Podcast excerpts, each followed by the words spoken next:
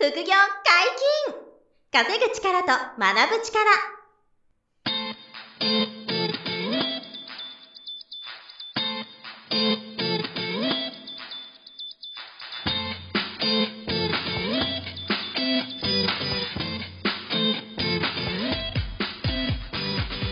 この番組は稼げるようになりたいを叶える副業アカデミーの提供でお送りいたします。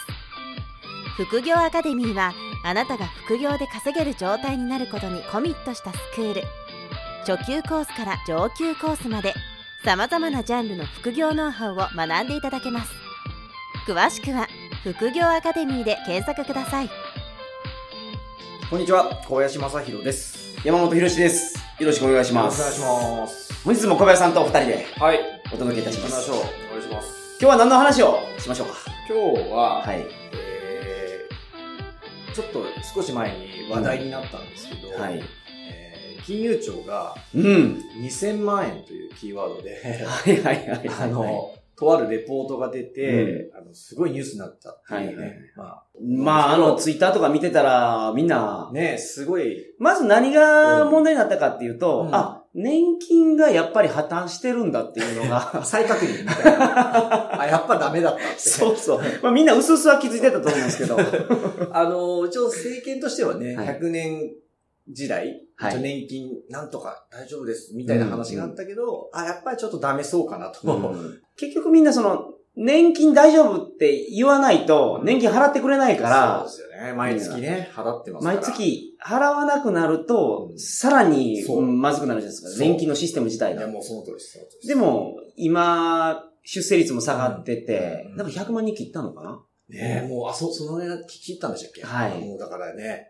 1.4人とかでしょ？今う1.4んそのものすごい少ないですよ出生率が。はいうん。で、そこからさら。に減ってきてると。で、そうなってきたら、年金って本当に大丈夫なのってみんな思ってたと思うんですけど、そ金融庁う。が明確に試算したら、そうです。あの、もう、足りませんということで、公的年金だけでは満足な生活数字に届かない可能性があるっていうレポートで、で、年金受給額を含めて、うん。自分自身の状況を見える化して、老後の収入が足りないと思われるのであれば、うん。えー、各々の状況に応じて、えー、就労金属の模索、自らの支出の再点検、削減、そして、うん。保有する資産を活用した資産形成、運用といった自助の充実を行っていく必要があると。うんなんですか、その、まず、働くか、はい。出費を減らすか、減らすか。えっ、と、資産株やるかと。株、株に絞らなくてもいいんですけど、でも株は、そう、一つの有効な資産はい要するに資産形成うん。をしなさいと。この三つが、もう、あの、必要ですよというふうに、その金融庁側、まあ国が、レポート出したということですよね。まあその後ちょっとね、ね政府が、あの、はい一回それを受理しないですとかね、いう話も。あまりにもそのインパクトがさって、ほんで、麻生さんがなんか、そうちょっと。やっぱなしみたいな、そう。もうちょっと考えさせてくれってみたいな感じで。多、分なってるのかなとなりましたよね。で。流れ的には。だからまあ、その、ね、選挙がございますから。そう、選挙のためにもう、しょうがない。と 当事者はね、当然自分たちのことが大変重要でね、選挙のことがちらついちゃうのもしょうがないかなって気持ちもありますけど、本当のこと考えたら、国民のこと考えたらね、本当の実態をまず、こうなんで頑張ろうっていう話の方が、うんまあいいと思ってはいて、はいで、今から準備したら間に合う方いると思うんですよ。うん。あ、もう、それはもう全然間に合いますよ。それはもうね、何ですか何歳だろうが大丈夫だと思いますよ。そうですうんそうこのラジオ聞いていただければ。うん。そう。ほんで、副業を頑張っていただければ。このラジオ聞いてる人は大丈夫ですってね。そう。もうそれを伝えたいんですけど、やっぱり、あの、2000万円ぐらいは自助努力で用意しないといけないよっていう話で、うん。で今の、あの、ご年配の皆さんは、はい。比較的こう、ゆとりある方も多くて、うん。えーまあ、2000万以上ある方も、まあ、いっぱいいます、いらっしゃいますし、はい。まあ、2000万ないけど、1000何百万あるよ、みたいな方が多かったり、まあでも個人の貯蓄を見ると、うん。今は60代以上の方がほとんど持ってるという。そうなんですよ。だから、60代以上の人は、はい。あの、実は大丈夫な人がはいえっ、と、今はもうスゴロクに上がってる人はもうそう、そうそうそうそう。大丈夫。今からスゴロクでゴール目指す方は、そう、そっちなんですよ。これ今スタート地点にいる人とか、はいそう、すごろくの中盤にいる皆さん、うんまあ30代、40代、まあ50代の人もそうですかね、はいが、ちょっと、あの、危険なことが、まあ、貧困老人になり得るという可能性があって、で、それは今回のその金融庁が出したあれで発表っていうのは、有識者がもう二十数名はい。で、あの各界のうん、その有識者が集まって出した結論なんで、はい。あの、まあ、ほぼほぼ間違ってないんですよ。うん。うん。むしろ、もうちょっと足んないんじゃないかなというぐらい思ってるんですけど、私の場合。だから、あの、そこは間違いなくて、で、まあ、ちょっと今の年齢、あの、ご年配の皆さんは、まあ、全員じゃないですけどね、はい。あの、大丈夫な人も、まあ、現状は多いんですけど、うん。やっぱり若い人たちは、特に、あの、また家族が作り始めたとかね、はい。いうお子さんがまだ小さい皆さんとかは、あの、本当に真剣にちょっと向き合っておいた方がいいかなと。思いそうますよねですよね。若い時の貧困っていうのは、まあ、若くて貧乏はなんとかまだ耐えれるじゃないですか。耐えられる、耐えられる。そこはなんとか乗り越えられる。まあ、全然違いますからね。はい体力もあるし。大学生の時にね、はいはい。あの、パチンコで、パチンありませんでした？コ。パチンコやそういうね仕送りがもうなかったみたいな。で、缶詰をあの、30個分買って、そんな、そんな時代あったんですか、山本さん。ありました。缶詰で生活してまし缶詰とあと、あの、送ってもらった米を炊いてですね。た。塩、でもパチンコやめようみたいな。まあ、大学の時とかね、そうそう学生の時は、周りも全然貧乏で、まあ、勉強するあれですから、特にだから10代とか、まあ20代前半とかのうちはね、はいそんなに気にしてなくてもいいんじゃないかなと。まあ、笑い話ですよ。笑い話で済むんですけど、まあ30代ぐらいから、まあうん家族作ったりね、はい。結婚したりとかし始まった時に、うんおやおやってなりますからね。なります。さらに、まあ、年いって体力がなくなってきた時に、うんよく言われる。いや僕今36歳なんですけどね、はいあの40代の経営者さんによく頑張ってんねって言われるんですよ。はい。いやー、私は今ね、それだけは頑張れないって言うんですよね。ほうほうだから、もしかしたら僕も40代、10年後とかには、今ほど頑張れないみたいなことを思うのかもしれないですけどね。なるほどうんでそれはその体のね、衰えとか、はいまあ、考え方とかも含めて、はい。あの、ディフェンシブになっていくと思うんで、だから、小林さん変わらなさそうですね。そう、今んとこ僕も変わらないつもりなんですけど、でも分からないじゃないですか。ああ、まあ、そうですよね。5年前と今でも全然景色違いますから、はい価値観とか基準違う。だからやっぱり5確かに年後もどうなるかなっていうね。うんなんで、ね皆さんがそうなので、はいやっぱり、あの、今できることをやっておく必要があって、まあさっき出てましたけど、勤労を継続するっていうことが一つはい。あって、で、あと支出の削減、節約があって、まあ資産運用ってこう、あるわけですよね。はいで、。これまあ個人的な感覚ですけど、はい。あの、まあどれぐらいバランス大事かなって考えてたんですけど、うん316ぐらいかなと思ってて、お要するに、えっ、と、金属を、こう、まあ、勤労継続っていうんですか、働くことを継続するのは、まあ、重要度3、30%みたいな。はい。で、あの、支出の削減は僕の中ではですよ。僕はいの中ではまあ10%ぐらいかなと思ってて。で、やっぱり一番重要なのはこの資産運用。かっこ、はいはい稼ぐ力って今日でタイトルにあのありますけど、はい稼ぐ力とか、あの、資産を増やす力みたいうん。なの資産運用とまあまとめるとすれば、ここがまあ6割か、6割5分ぐらいかなと思ってて、資産運用ってやっぱりその余剰資金でやるっていう考え方が基本ですから、はいはい。やっぱお金がある人がやってるそうですもので、そうですね。僕は貯金があんまりないから、まあやらないっていう方が日本は結構多いような気がするんですよ。うんうん、確かに。だから、それであっても、やっぱ少ない資金であっても、まず勉強から始めた方が。そうです。あ、なんで、そう、資金が少ない人は、まずこの勤労継続が重要じゃないですか。はいまず本業で稼いでうん貯金していきますと。で、あとはまあ僕らが得意としている副業を使って、はい。稼ぐ力をつける。うんまあ資産運用とちょっと違う意味合いですよね。自分で稼ぐ力をつけて、うんまあ、勤労のところも入ってますからそうそうそうそう、どっちも勤労も稼ぐ力だし、はいまあ副業やるのも稼ぐ力。はい。で、副業の上の方に投資系もあるんで、うん。その投資系は資産運用ですよね。うん。だからやっぱり、勤労継続と資産運用のところで、あの、老後の不安を払拭していくとか、自分に自信をつける、うん。稼ぐ力をつけて、っていうのが重要で、で、個人的には、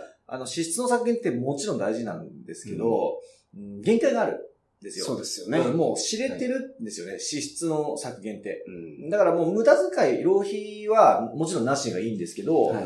その、ある程度の、その、なんですかね、こう、消費というか、まあ、その、楽しみにお金使うとかね、うんリフレッシュするとかは、まあ、全然あった方がいいと思いますし。、毎晩シャンパンタワーやってるという人そうは、そう、それは、削減できますけど。そうそう、毎晩シャンパンタワーで100万使ってたら、そ うはちょいちょいちょいと。そう、それは支出の削減だよ。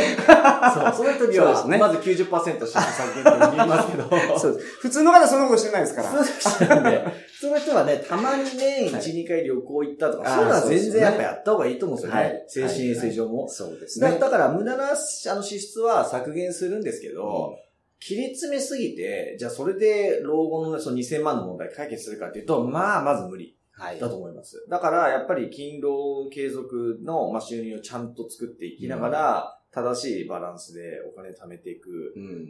こととかをやりつつ、あとはその資産運用の方は、まあ資産運用プラス、まあか自分で稼ぐ力ですよね。これも含めて、えー、60%以上ここに多分リソースはい。を割くっていうのがいいのかなと思いますよね。特にそのお金も思考も時間も今言った配分でいいんじゃないかなと思ってるんですよ。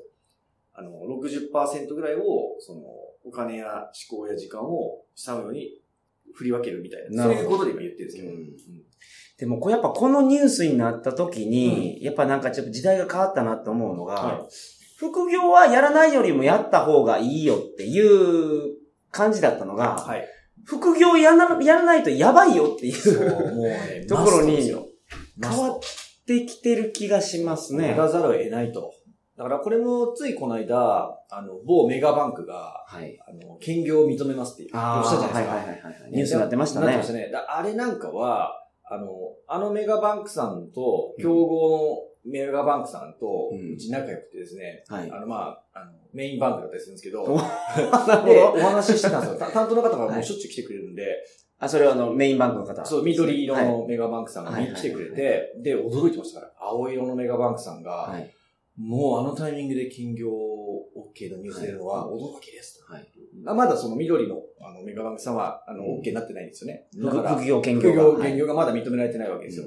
だから、そう驚いたと、もっと数年先に、他校さんがやることはあるかもしれないと思ってましたけど、うん。まさかこのタイミングで、もうメガバンクの一つが兼業 OK っていうのなんて、驚きましたとか言ってね、やっぱり想定を超えるスピードで、はい。兼業、副業をあの認める企業が増えてきてるっていうトレンドで、この間、あの、日経新聞出てましたけど、あの、上場企業にはい。副業を解禁してますかって、アンケートを取ったら、はい。えっ、と、120社回答があって、ほうほうほうそのうちの50%が解禁してるって言ってええー、なるほど。だから全体ではまだ多分2、3割なんですけど、はい。あの、そのアンケート返ってきた中では5割が、うん。あの副業を解禁し始めていて、うん。なんで、多分数年後には、副業がもうマスト。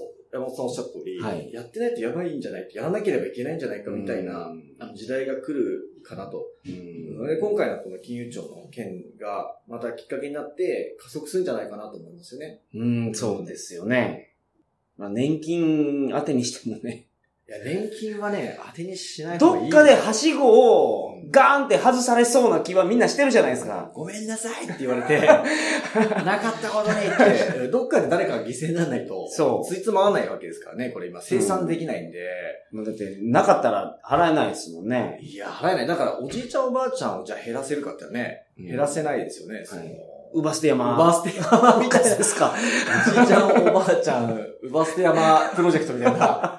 いや、そんな、そんな地獄みたいなこと、日本で起こるとは思えないですけど。そんなことはね。0%じゃないですか。はいだから、まあ、おじいちゃんおばあちゃんを大切にしていくという意味では、一旦ちょっと、今払っている現役世代がはい犠牲になるしかね、だって毎年赤字なんですからね。はい40兆ぐらいですか、今。赤字ですもんね、毎年。使っちゃってるんで。使っちゃってますから。ただ消費税をね、10%にするかわかんないですけど、したとしても、うんもう限界があって、それだけでじゃあ補えるかっていうとね、まだ全然補えないわけですからね。これさらに心配なのが、その経済回すためにはみんなお金使えって言ってたじゃないですか。そうですね。うんうん。どんどんお金使えと。使えとそうするとみんな給料増えて、はいはいはい。あの、景気良くなって経済回せのが、あの、なんですか。マクロ的にはみたいなそうそうそうそうそう。そんんなことなんですけど、でも、やっぱり、資産これぐらい貯めないかんってなったら、あんまりその経済もまあね、うまく回らなくなる。も逆行しますよね。お金どんどん使って回せっていう一方で、はいね、その2000万ぐらいは、みたいな話が出ちゃったら、なんかこう、ディフェンシブにならざるを得なかったりね。そうです。だから景気が冷え込む可能性もあります。まあ今、そんなに景気がいいうん感じはしてないですけど。まあそうですよね。うんうんだからまあ、甘くないんですよね、これからの日本は。結論としては。本当甘くないんで、自分でこう、力つけていかないといけないんですよ。もうどの道。うんそうそうそう。だから、そのための、その、一歩を、はいじゃあ、いきなり起業すんの？みたいな、うんそのね、独立開業すんのって言ったら、これはもう間違いなくリスクが高いわけですよ。その裏庭で石油王になる言うて。そんな人います？か 石油水掘り起こす石油けど出てきたらもう。出てきたらもう勝ちっすよね。出てきたらもう、あの、2000万とかもうすぐだから、全然大丈夫。はい、そうです、そんな人はね、0.0001%もういないと思うんで。はい、すいません、あの、石油出ないですか出ら。ない まあ温泉出るかもしれないですけど。まだ温泉の方が可能性ありますけどね。はいだそういうのはちょっと非現実的なので、はいで、独立するとかもまあ、リスク高すぎるわけですよ。天才じゃないとないんですよね。だからやっぱり副業なんですよね。うんその本業の勤労を継続しつつ、はい。あの、リスク取れる範囲からちょっと副業をやるんですよ。で、毎月5万でも収入増やせたら、やっぱりいつも言いますけど、はい景色は変わるわけですよ。はい。もう、あの、その先、随分楽になったり、まあ、なるほど5万やった人は月10万目指せますし、はい。10万やった人は30万目指したくなってっていううんまあ、それでレベルアップしていくものなので、はい。まあ、この月収がね、副業で30万ぐらいとか稼げるんだったら、うんあの、老後の不安ってちょっと軽減してくると思うんですよ。そう、全然経験するんでしょそれが毎月本業以外に30万が仮に貯金できれば、うん年間でも360万ですから、はいまあちょっと税金とかね、いろいろあっても、まあ250万ぐらい、う。うんあの、毎年副業で稼いだお金貯めていければ、うんえー8年で1000万。はい。4年で1000万ですからね。8年で、まあ、あ8年で2000万ですね。まあ、8年で住宅ローンがある方はもう、前倒しでパンパン返あ、して。そうそう。あら、住宅ローン返すのに補填する人も、まあ、いる、ね、副業金稼いで返す人も全然いるでしょうけどね。